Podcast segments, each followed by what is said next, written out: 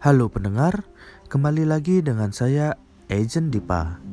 Kali ini saya akan menceritakan sebuah kisah misteri yang bernama Black Dahlia.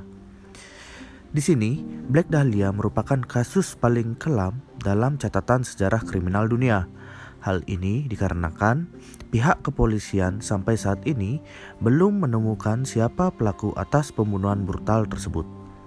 Kasus ini yang terjadi pada tahun 1940-an telah memakan korban seorang wanita muda bernama Elizabeth Short.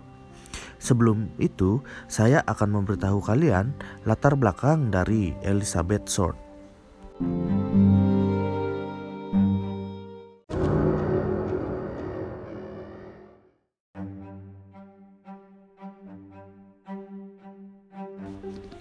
Elizabeth Short lahir tanggal 29 Juli 1924 di Hyde Park, Massachusetts.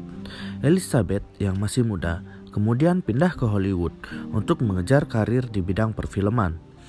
Ia dikenal sebagai perempuan yang gampang bergaul dan memiliki banyak kenalan. Wajahnya yang cantik membuatnya sering menarik perhatian para pria, bahkan di Hollywood sekalipun, di mana kecantikan adalah hal yang biasa. Di Hollywood, Elizabeth mulai berkenalan dengan banyak orang dari kalangan sosialita kelas atas. Salah satu pria yang kemudian menjadi teman baiknya adalah Mark Hansen, seorang pemilik klub malam dan teater. Hansen lalu mengajak Elizabeth pindah ke rumahnya bersama sejumlah artis lainnya. Kadang, para artis ini menjadi penghibur bagi tamu-tamu yang datang ke klub Hansen. Dengan segera, Elizabeth menjadi bagian yang tetap dalam kelompok Hansen. Kondisi ini cukup menguntungkan baginya karena karirnya di perfilman tidak berkembang.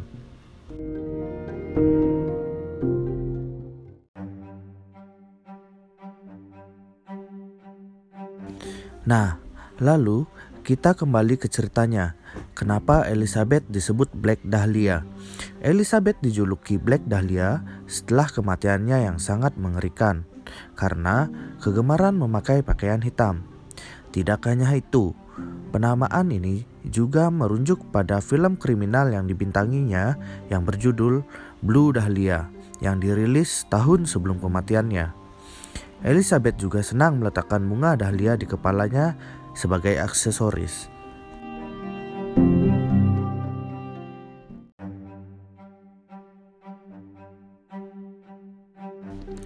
Kasus mengerikan ini berawal pada tanggal 15 Januari 1947 ketika seorang warga setempat dan anaknya sedang berjalan di Leimert Park, Los Angeles. Saat itu, ia melihat sosok wanita yang sempat dikira sebagai manekin tergeletak di sisi luar jalan.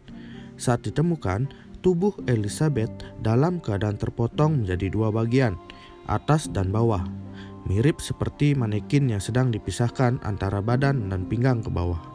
Saat dilihat lebih dekat, ia yakin bahwa yang ditemukan adalah manusia dengan wajah yang sudah dirusak. Dengan sigap, ia langsung membuat panggilan darurat dan melaporkan bahwa terdapat tindak pembunuhan di sekitar rumahnya.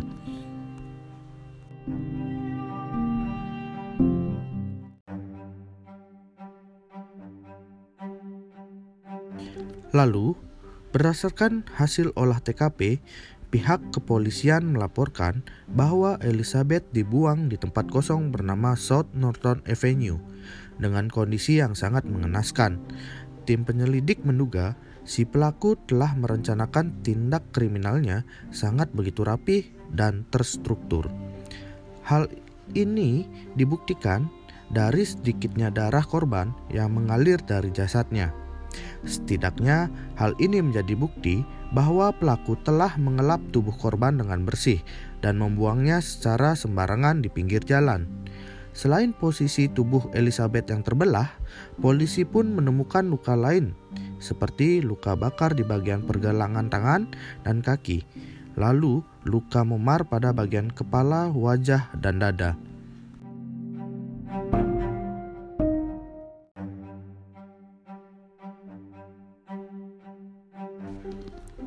Jadi sebenarnya alasan mengapa kasus ini disebut sebagai Black Dahlia diawali dari kehebohan awak media pada saat itu. Terlebih dari metode pembunuhan yang begitu sadis, banyak orang mengutuk pelaku yang tega melakukan pembunuhan tersebut. Upaya penyelidikan besar-besaran pun dilakukan, dan setidaknya terjaring 200 pelaku yang terduga sebagai pembunuh Elizabeth. Tetapi semuanya berangsur dilepaskan akibat kurang kuatnya barang bukti untuk menjatuhkan siapa pelaku sebenarnya.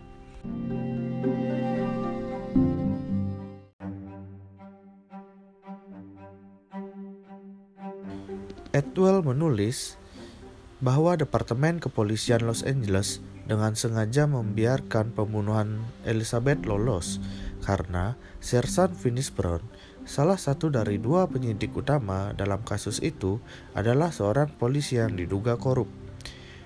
Polisi ini diduga memiliki hubungan dengan Mark Hansen, seorang pemilik klub malam dan teater yang diduga bekerja sama dalam pembunuhan ini. Meski begitu, Edwell yakin bahwa Elizabeth dibunuh di Esther Montel, di mana seseorang yang bernama Dylan dilaporkan tinggal. Bersama dengan itu, Henry dan Clara Hoffman, pemilik motel, melaporkan penemuan salah satu kabin mereka berlumuran darah dan kotoran pada tanggal 15 Januari 1947.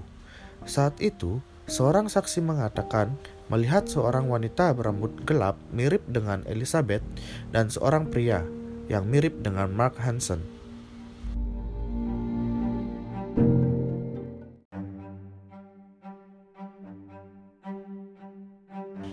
Nah, akan tetapi kasus ini sangat tertutup karena Mark Hansen memiliki hubungan baik dengan para polisi, ucap Edwell.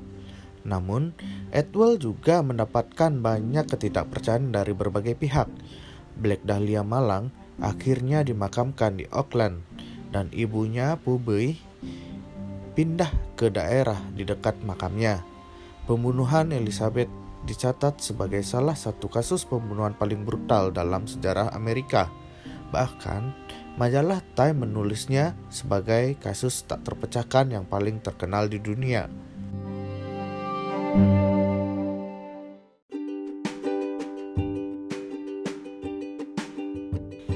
Nah, sekian cerita kali ini. Jika kalian ingin selalu mendapatkan update dari episode-episode selanjutnya, kalian bisa follow akun Spotify dan follow akun Instagram saya di @ajen_dipa. Dengan ini, saya undur diri. Terima kasih.